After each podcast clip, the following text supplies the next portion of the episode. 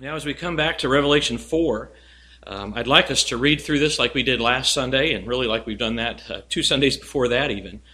Um, but as we read through this again, I want you to remember that these verses and really this vision that the Lord Jesus gives to John of the throne room of heaven, it has a particular relevance to the churches that we've already looked at in chapters 2 and 3. So this is not disconnected from the seven letters to the seven churches of Asia. This is a continuation of. Even though those were particular letters specifically addressed to those churches, the entire book of Revelation is addressed to these seven churches of Asia, which we considered last Sunday.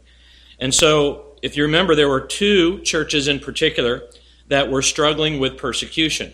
Uh, those were the churches located in Smyrna as well as in Philadelphia. And so when you think about what they were facing and the issues that they were going through, and perhaps even some of the churches in our own uh, time and age that are going through bouts of persecution, they would have been greatly encouraged by this vision of God's throne. Because no matter what they face, God is still on his throne, and he is still in control of everything and everyone that might try to accost his church. Uh, but if you remember, the other five churches were still struggling with purity. And that perhaps is where most churches, even today, are, uh, just like it was then. They were struggling with purity. And so, again, this throne room vision is something that would have exhorted them and admonished them because of the purity and the power of the God who sits on that throne. And so, again, there's a special relevance to the seven churches as we consider this. But what an amazing vision John sees starting here in chapter 4. And of course, all of this uh, really starts to look at the wonder of the throne which Jesus shows to John. So let's go ahead and look at these verses together. After this, John writes, I looked, and behold, a door was opened in heaven. And of course, we learn that Jesus is the holder of the keys, as well as the one who is able to open and close doors. And so this is one that is open right into heaven for him. And the first voice, which I heard, was as it were of a trumpet talking with me. That refers to the first voice that he heard back in chapter 1. So this is the voice of Jesus talking to him. And he says, Come up hither to John, and I will show thee things which must be hereafter. So after the things that were taking place in that time period in which those churches lived.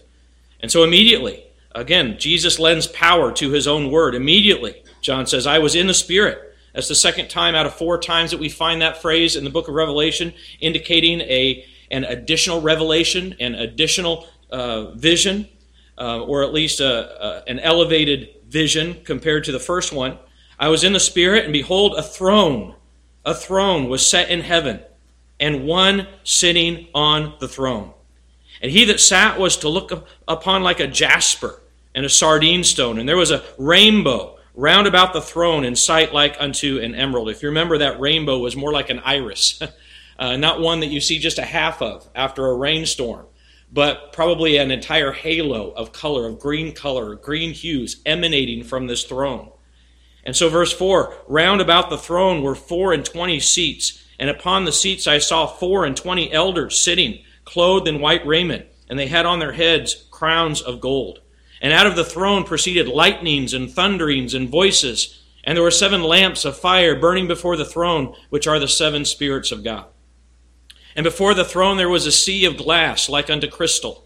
And in the midst of the throne and round about the throne were four beasts full of eyes before and behind. And the first beast was like a lion, and the second beast was like a calf. And the third beast had a face as a man, and the fourth beast was like a flying eagle. And the four beasts had each of them six wings about him, and they were full of eyes within. And they rest not day and night, saying, Holy, holy, holy, Lord God Almighty, which was and is and is to come. And when those beasts give glory and honor and thanks to him that sat on the throne, who liveth forever and ever, the four and twenty elders fall down before him that sat on the throne and worship him that liveth forever and ever, and cast their crowns before the throne, saying, Thou art worthy, O Lord, to receive glory and honor and power, for thou hast created all things, and for thy pleasure they are and were created. Again, the imagination that we have to picture what John is describing really cannot go big enough and strong enough and perhaps even a little wild enough in our imaginations to see what John is seeing and to experience what John is experiencing, really to feel and hear what John is feeling and hearing. Because there is great wonder at this throne the very throne room of heaven and the throne of God. Now, one of the things that we mentioned last Sunday is that Jesus is showing these things to John. And as Jesus shows these things to John, he's showing specific things about this throne and about the environment of th- this throne to John, which then John, because he was so steeped in the scriptures, so steeped in the Word of God, he describes or even attempts to describe what he sees in that vision in biblical terms. And so that's something to keep in mind as we go forward all throughout the book of Revelation is that the more you know your Bible, the better you will understand and appreciate what goes on in the book of Revelation. Because, again, he uses so much of the language of Scripture to describe what he sees. And so, from verses 1 through 6, or the first part of verse 6, uh, we were trying, our goal was to look at that all last week, but we didn't make it. But John is working his way from the center of the throne all the way out to where these elders are sitting on their thrones. And he describes the glory and splendor of the throne in terms of colors colors of precious stones. And these colors, which are like blue and purple and, and kind of a, a reddish, orangish hue, as well as this greenish hue, all emanate from the one who sits on the throne, which is, of course, God the Father himself. And so, again, when you try to picture this in your mind's eye, it's a scene of unimaginable glory and beauty and splendor because it is in the very heaven itself. And so again, we found there in verses 1 through 3, John describing how God, how Jesus took him up there and then shows him these things so that he might get a glimpse of the glory of God, God the Father, sitting on his throne. But then this is where we kind of left off a little bit last Sunday. Uh, if you look at verse 4, he describes something else that encircles the throne. So he's already showed us kind of what he saw from the colors that describe some of the beauty and the glory of God round about this throne. We're not told how far away from the throne these are, but round about the throne and all the way around the throne, so 360 degrees around the throne, he finds four and twenty seats.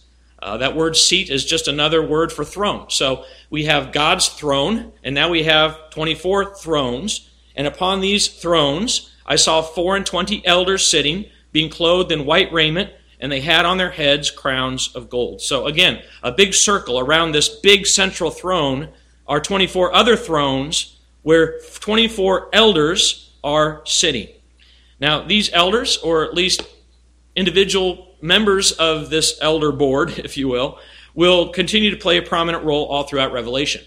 Uh, sometimes John speaks to an elder, and sometimes an elder will speak to John. Other times we'll find these elders worshiping the Lord, just like they do here in chapter 4.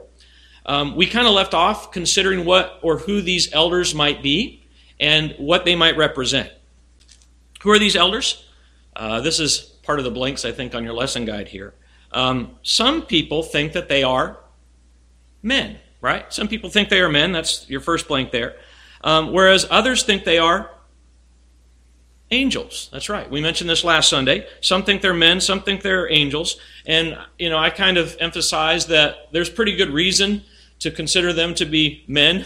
Uh, there's also some pretty good reason for them to be considered angels. Uh, I personally lean toward the idea of them being angels or angelic beings of some kind. But most of the authors of the different commentaries that look at these, these 24 elders, they consider them um, not just in their own right, uh, they actually consider them to be representatives of the entire people of God. Um, 24 sometimes would refer, be referring to the 12 plus 12, the, the 12 patriarchs of the Old Testament that represented the Old Testament people of God. Uh, and then, of course, you have the 12 apostles of the Lamb that would uh, refer to and, dis- and represent the, the church of God even today. And so the 24 would encompass all of the members of God's people, both Old and New Testaments. Um, there's also a, uh, an idea here of the 24 orders of priests that would, worship, um, that would lead the worship of, at God's temple in the Old Testament. Um, but either way, whether they are um, men or angels, most believe that they represent the people of God as they worship God in this heavenly vision. And uh, one writer puts it this way uh, These 24 elders are a kind of heavenly counterpart to the continuing people of God on earth. So again, they have this representation um, of God's people on earth. And they are worshiping on behalf of God's people. And so, even whether they're men or angels, they are still functioning in that way as, as representatives. Um, one writer even puts it these 24 will perform some kind of mediating function. In fact, there's one, uh, one description of how these elders are holding on to the incense, which is the prayers of the saints. Uh, this is one of the reasons why I would consider them separate from saints, separate from um, men, if you will, um, because they have that mediating function. They are actually offering the prayers of the saints, not their own prayers, but the prayers of those who they represent. Um, but they do perform some kind of mediating function, which we'll get into as we go forward. Um, now, we looked at, at least in the King James, which is the underlying Greek is the received text. Uh, there are places in Revelation where they, they will say, um, Thou hast redeemed us. Um, I think that is the stronger text. Um, but there's the critical text, which a lot of the more modern translations are based off, off of, and you actually see the opposite, where they say, Thou hast redeemed them. and so, just looking at the t- different texts, the different Greek texts, you really can't come away whether it's men or angels. You kind of have to come around the, the whole. Um, the whole picture there in the throne room of heaven because like andrew was saying you have the myriads of myriads of angels right and then what's beyond the myriads and myriads of angels as you go forward in Revelation, you see the saints. Uh, many of them have already been killed and martyred for the Lord. So when you start with God and then you start with the living beasts, who are clearly angelic beings, which we'll see in a moment, then you have the 24 elders, and then you have the myriads of angels, and then you have saints. Uh, more than likely, because they're kind of encompassed by these angelic beings, they also would be considered angelic beings. But as I mentioned last week, it doesn't really matter.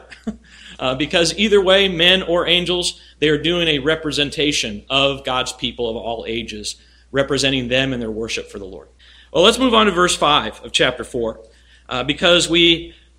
John continues to describe this scene for us. And again, that I think is a good word for us to use in our understanding of what goes on in these visions. They're scenes. They're not always dealing with events. Uh, many of these scenes are symbolic, just trying to portray some truth to John to capture what Jesus wants him to know. But there in verse 5, out of the throne. And uh, the picture that I kind of have have you ever seen one of those plasma balls? Um, where it's a big round thing, and then you see this, these bolts of lightning almost coming out from a center circle, center, center sphere. And it hits the plastic on either end. And, and uh, you know, if you put your hand on it, what happens? You know, your hair's staying on end because of the static electricity. And so this is kind of the picture that I have in my mind. Because out of this throne, again, there, there's that central sphere, if you will, proceeds lightnings and thunders and voices, or sounds, it could be translated. And there were seven lamps of fire burning before the throne, which are the seven spirits of God. So out of this throne comes forth, first of all, other common displays of God's presence. That's your next blank there. Other common displays of God's presence.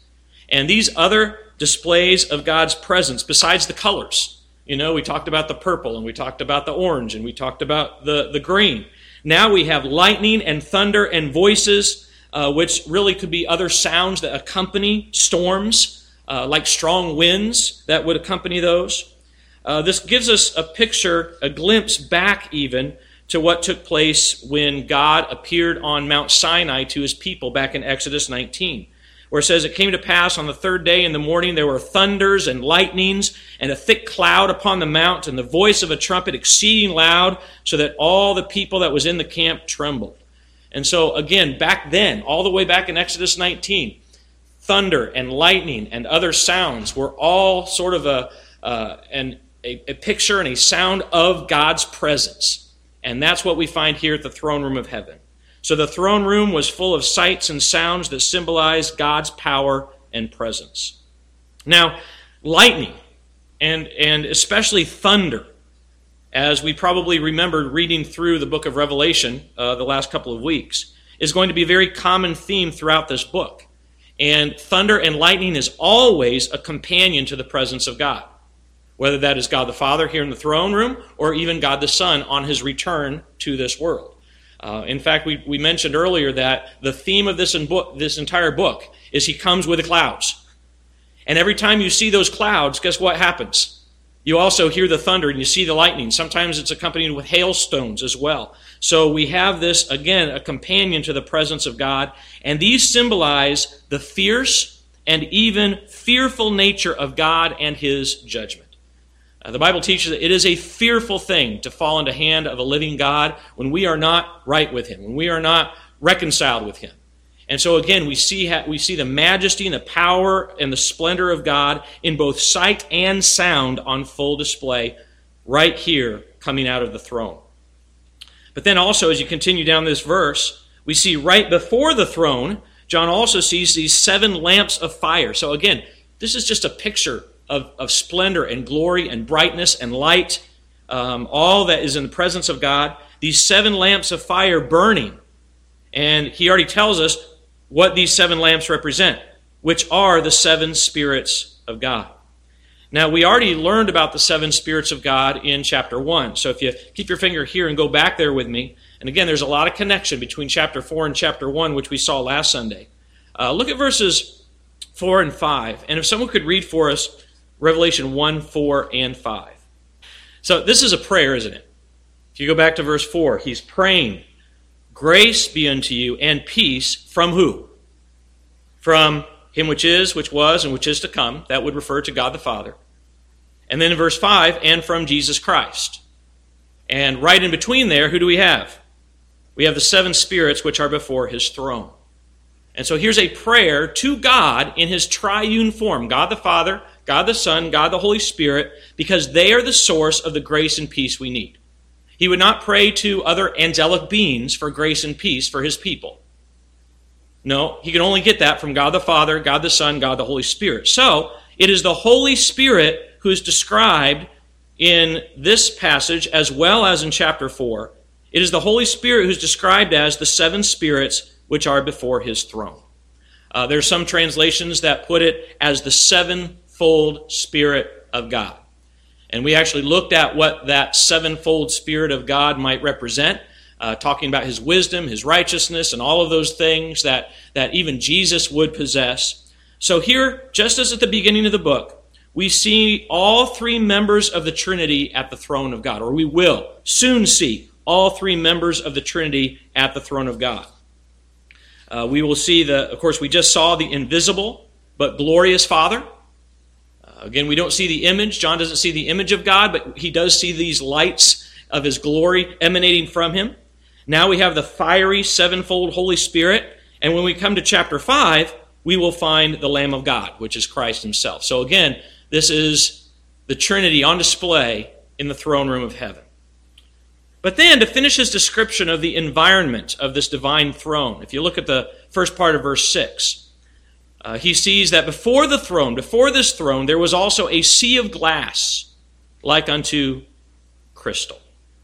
Uh, the word sea here is, is kind of just like you were to go to the ocean or go to the Great Lakes and you're going to see a, a vast expanse of water. That's what we see when it comes to a sea. Um, but he does not see a sea or a lake, if you will, of water. This particular sea is like glass calm and clear as crystal. So we're not told that there's any water in the sea, but it is like a sea. Again, where's that? There's those like and as's that you have to pay attention to in the book of Revelation. It is like a sea in that there are no waves, no ripples, no movement at all. It is placid and as peaceful as can be. Now, it may be that this sea was symbolized by the sea that was made and placed in the tabernacle and the temple that was contained by the bronze laver. If you remember, that was one of the, the articles in the temple and the tabernacle that we learned about even last year, Christ in the Old Testament. And it was a, a big bronze laver, and it wasn't empty. They filled it with water. And that was something that separated the priests from entering into the presence of God in the temple or the tabernacle itself. And so this, this sea was sort of a, a symbol of the expanse that there is between God and men, between God and his creation. So it's a symbol of his transcendence. This sea separates the throne from the rest of the heaven, which shows us his transcendence, uh, which means he is above all that he created. He is above all that, that even is there in heaven itself. Um, this laver was a place also where the priests would cleanse themselves with its, with, with its water. Uh, you can see that in 1 Kings 7.23. But the difference between the sea of the Old Testament, that bronze laver, and the sea here in the New Testament, and especially in the book of Revelation, is that the water of that sea, the water that was held in that bronze laver, was always continuously troubled, wasn't it? Think of the last time you may have taken a bath. You know, and, and usually when you hop in that bathtub, the water is not placid and calm without a ripple. You know, even as, as slowly and as gingerly as you try to get into the water, whether it's a bathtub or even a swimming pool, there's going to be movement. There's going to be troubling of that water, right? So the water there in the sea of the Old Testament, in order for people to get to God, was constantly troubled because they were impure and they needed to wash themselves with that water. But here we have this sea that was like glass, like unto crystal. In other words, it is perfectly peaceful which shows to us that heaven itself is also a place of purity and peace. Peace of God for everyone who is there. So, again, there's, I think, two ways that you can see this representing the transcendence of God, but also the peace of God, so that people and angels can come before God and worship Him. This is the wonder of the throne. This is the wonder of that throne room of heaven, and this is all that John was able to put into words. Um, but the glory of that place and the person of that place, we need to remember, is even greater. John is not seeing everything that heaven holds for him and for us. He is only seeing what Jesus is showing to him. Because that is an invisible, heavenly, spiritual reality that he could only capture just a glimpse of. And so he captures what he wants us to know, that what the Lord wants us to know. And so what we need to learn is to see things in the light of the wonder of his throne. So wherever we are in the uh, you know chapters 2 and 3, the different churches that we've looked at, whether we're dealing with persecution or even purity, we need to learn to see things in the light of the wonder of this throne. I like what Robert Mounce once wrote concerning this passage. He says, A true insight into history is gained only when we view all things from the vantage point of the heavenly throne. See, when we're de- dealing with persecution or even purity, this throne room vision encourages us and exhorts us because God is still pure and God still is in power. So again, a true insight into history is gained only when we see all things from the vantage point of the heavenly throne. So that's the wonder of the throne. Uh, from verses 1 through the first part of verse 6. And then that leads us to the worship at the throne. The worship at the throne. And that is introduced to us next, starting in verse 6 as well. So remember, from uh, the, the center of the throne out to the elders, John gives us a great picture. But now he's going back into the center at the throne itself, closest to the throne, where he sees something else. Uh, look at the latter part of verse 6. So, in the midst of the throne now, so he's going back to the center, and round about the throne were four beasts, according to the King James, full of eyes before and behind. Now, beasts is not the best translation of the underlying word which is the Greek zoon. Uh, zoon actually comes from the Greek verb zao, which simply means to live. Simply means to live. And so, probably the best way to translate this, like most other translations have, are living ones. Living ones. So, again, verse 6 In the midst of the throne, round about the throne, were four living ones, full of eyes before and behind. And going forward, that's how we, how we will refer to them uh, living creatures or living ones. Um, there are other beasts in Revelation, and we know that because of what we've read in Revelation. And that actually does come from the Greek word for beast. Uh, the Greek word is therion, and we will look more at those therions as we get uh, as we come to them, as we get closer to them. So these living ones are noted for their life. All right, they have life. Uh, they are living ones. Uh, they will actually be found in six more scenes in the book of Revelation. And so, just like these elders, you have the 24 elders that surround the throne, and now you have these four living ones in the middle of the throne. They also have a prominent role through the rest of the book. Uh, they'll be mentioned again in chapters 5. Of course, that's same time frame and the same period here. Uh, chapter 6, chapter 7, uh, chapter 14, and 15, and 19. So again, we cover practically the entire book of Revelation. We're going to find these living ones in one way or another. Now, the only um, interesting thing, or one of the interesting things about this, is in all but two passages are they mentioned with the elders. So here we're going to have the living ones with the elders. Uh, that will also be the case in chapter 6 and chapter 15. But in chapter 7, 14, and 19, you just have the living ones by themselves. Just kind of an interesting note. But these living ones are clearly very unique creatures that pretty much everyone agrees are some higher form of angelic beings. Uh, so, where there is a little bit of debate as far as who the elders are, there's really not much debate as to who these living ones are. Once again, though, we need to remember that Jesus is showing to John spiritual, invisible realities so that he might see them and then describe them to us in biblical terms. So, a lot of what John sees has symbolic meaning, which is found elsewhere in Scripture.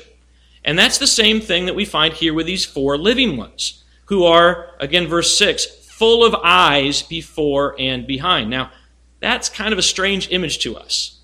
Um, we know that they have wings. We'll look at that here in a moment. But on these wings and on themselves, they don't just have two eyes, they have eyes all over the place, within and without, all around them. It's kind of strange to think about. But it's a little like the living creatures that Ezekiel saw. And so again, John is describing what he sees in terms of the Bible. So keep your finger here and let's go back to Ezekiel chapter 1. Ezekiel chapter 1. And we're going to read a lengthy passage there.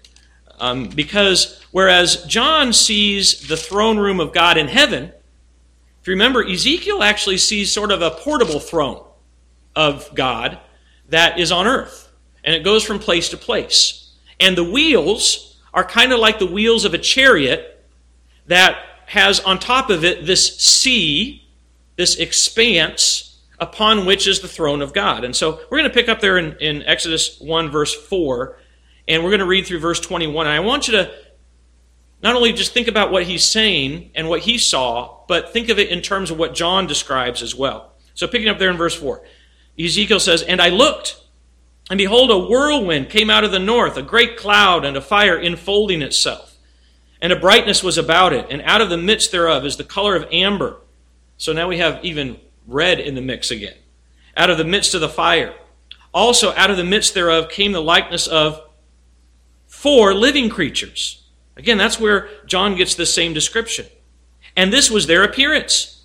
They had the likeness of a man, and every one had four faces and every one had four wings. And their feet were straight feet, and the sole of their feet was like the sole of a calf's foot, and they sparkled like the color of burnished brass. And they had the hands of a man under their wings, on their four sides. And they four had their faces and their wings. Their wings were joined one to another. They turned not when they went, they went every one straight forward. As for the likeness of their faces, they four had the face of a man and the face of a lion on the right side, and they four had the face of an ox on the left side. They four also had the face of an eagle. Thus were their faces. So each one of these angels had, or these living ones, had four faces, and each of their four faces were these animals and man. All right, so verse 11. These were, or thus were their faces, and their wings were stretched upward. Two wings of every one were joined one to another, and two covered their bodies, and they went every one straight forward whither the Spirit was to go. They went, and they turned not when they went. As for the likeness of the living creatures, their appearance was like burning coals of fire, and like the appearance of lamps. It went up and down among the living creatures, and the fire was bright, and out of the fire went forth lightning. And the living creatures ran and returned as the appearance of a flash of lightning. Continue on to verse 21. Now, as I beheld the living creatures, behold, one wheel upon the earth by the living creatures with his four faces. The appearance of the wheels and their work was like unto the color of beryl, and they four had one likeness, and their appearance and their work was as it were a wheel in the middle of a wheel. So these are sort of the, the, the wheels that transport this, this throne chariot. When they went, they went upon their four sides, and they turned not when they went. As for their rings, they were so high that, were, that they were dreadful, and their rings were full of eyes, round about them four. And when the living creatures went, the wheels went by them. And when the living creatures were lifted up from the earth, the wheels were lifted up. Whithersoever the Spirit was to go, they went thither with their spirit to go. And the wheels were lifted up over against them, for the spirit of the living creature was in the wheels. So we actually have kind of two different creatures, right? Verse 21. When those went, these went. And when those stood, these stood. And when those were lifted up from the earth, the wheels were lifted up over against them, for the spirit of the living creature was in the wheels.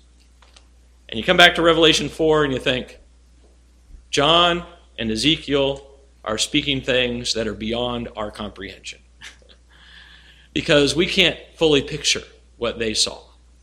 And yet, there's a reason why God showed both Ezekiel and John this image, these visions.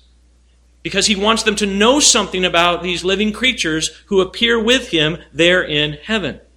Now, the question comes as we head back to Revelation 4 Are the living ones in Revelation the same ones as in Ezekiel? And I think when you look at the two different um, descriptions of them, you, you, you come to say, well, there's some similarity, but there's still a lot of differences there. Um, because when we come to verse 7 of Revelation 4, it says that the first beast was like a lion, the second beast was like a calf, the third beast had a face as a man, and the fourth beast was like a flying eagle. Now, though there's the same images, but if you remember, each of the living ones in Ezekiel had all four of those. Whereas here in John, we have four living ones with those separate appearances. So, though there's some similarity, there's also some differences. So, what this shows us is that, again, God is showing to both John and Ezekiel what he wants them to see. There's more in heaven than what they're seeing, more in heaven than what they're describing. And so, he is giving these to them on purpose so that there's an underlying meaning for them to understand. So John is describing here in Revelation 4 what he sees in biblical language. It may be similar, but not exact, not the same. But when we come to those eyes, the eyes that were on the rings in Ezekiel, they're now found on these living ones themselves. These eyes would represent watchfulness, knowledge, and even wisdom. Just like, you know, on the, the back of our dollar bill, right? You have the pyramid, on top of that, you have the all seeing eye, which is a representation of God the Almighty, right? God and His all knowing, His omniscience of everything. And so we have here these eyes, all of these eyes. Obviously, they're not God, they're God's creatures, but they are watching. I mean, they're right there around the throne. It's kind of like they're the guardians of God's throne, even though He doesn't need anybody to guard Him but they're watching and they know what's going on and they have great wisdom. And so that is where they are. We're going to just again go down to verse 7 then we're going to stop here but we mentioned already the likeness of these of these living ones um, they they bear a striking re- resemblance to the living ones in ezekiel but again um, they are they are different they are still different um, in Ezekiel, all of them had a likeness of a man. Here, only one does. Uh, you can see that in Ezekiel 1 5. Um, and also, here, only one face is mentioned, whereas in Ezekiel, there were four faces for each living one. So, again, if they are similar beings or the same beings, John is showing, or Jesus is showing to John only what he wants John to see about these spiritual beings for his own purpose and reason. Um, And I think as you look at these different features, they each represent something. All right? Um, so when you th- look at the first living creature that John sees, he says it's like a lion. It's not a lion, it's a living creature. but it has features like a lion. Now, we're not sure what those features are.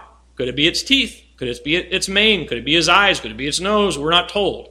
It just has certain features which, in some way, represent the strength and the power and even the majesty, and that's probably your blank there, even the majesty of a lion. I mean, we think of the lion as the king of beasts. and so that probably is a representation of majesty. Uh, the second living creature, like a calf. Uh, now, a calf is a little different than a full grown cow. So we're talking about a calf, a young cow, a, a young animal, a young livestock with features that would represent strength, uh, probably youth and tenderness, innocence, uh, even like a young animal. But I think there's a, a coordination between the lion and the calf here. Because just the fact that there's a lion like creature and a calf like creature coming together in heaven shows the peace that there is in heaven itself. This is the same peace that will exist on the new earth when in Isaiah 11:6 it says that the calf and the young lion shall lie down together. So again, there's no animosity, there's no angst, there's no no enmity between the, the lion and the calf, but rather there's complete peace and, uh, amongst these beings. Um, the third living creature has a face of a man, or a face as a man, again. We don't know what those features are. Uh, they seem to represent wisdom. Uh, man is the wisest creature that God has made in this world. Um, but I also think it represents the ability of this creature to look upon God even face to face, the access that this creature has to God. Now, if you remember, this access was restricted by the fall. In Ezekiel 33:20, the Lord even says to Ezekiel, "You cannot see my face and live." And yet here is a, a living one with the face of a man who is able to look upon the throne room of God and the throne itself means right there, and he lives. He's still a living one. So this appears, this creature with the face of a man appears in the presence of God at his throne, and he's fully alive. Uh, the fourth living creature is like an eagle uh, not here just in its face, but in full flight. And that indicates its activity and swiftness before the throne. Now, what do these have to do with this heavenly vision?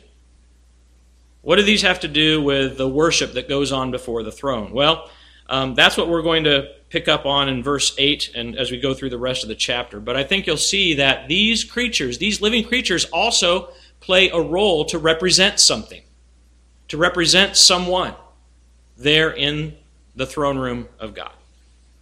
All right, let's pray together. Gracious Father, I thank you again for the privilege that we've had to consider these verses in Revelation and really to be transported in our mind's eye into the throne room of heaven itself, which again is beyond description and even beyond our imagination. Even to the point, as Brother Art said, it is a mystery to us. And yet, it is a mystery that one day will be disclosed to us. Something that we will see in a glorious fashion without any further obstruction. We will see you as you are because we will be like you. And so, Father, I pray that you'll help us to see our lives, see our history, see the events of this world in light of this throne, even today. And that, Lord, you will impress upon us not just the glory of these beings, but the glory of the one these beings will eventually worship in this chapter. Because, Lord, you are greater than all. You are more worthy than all. And so, Father, I pray that you'll help us to join with them in their worship. We pray, O Lord, your blessing for our service to follow. In Jesus' name.